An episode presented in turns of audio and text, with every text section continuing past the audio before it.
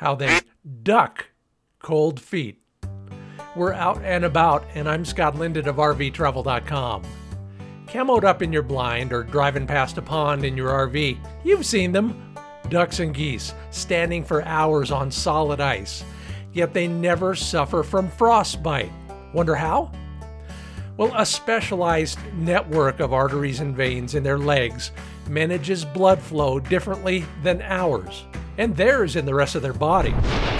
When the temperature plummets, those blood vessels constrict and limit circulation to the critter's limbs. Now, enough blood gets through the shrunken arteries to keep feet and legs from freezing, but not so much that it transfers that chill to the rest of their body. Hey, where do I sign up? More ideas at rvtravel.com in the Out and About pages, and find everything for your little trailer at teardropshop.com.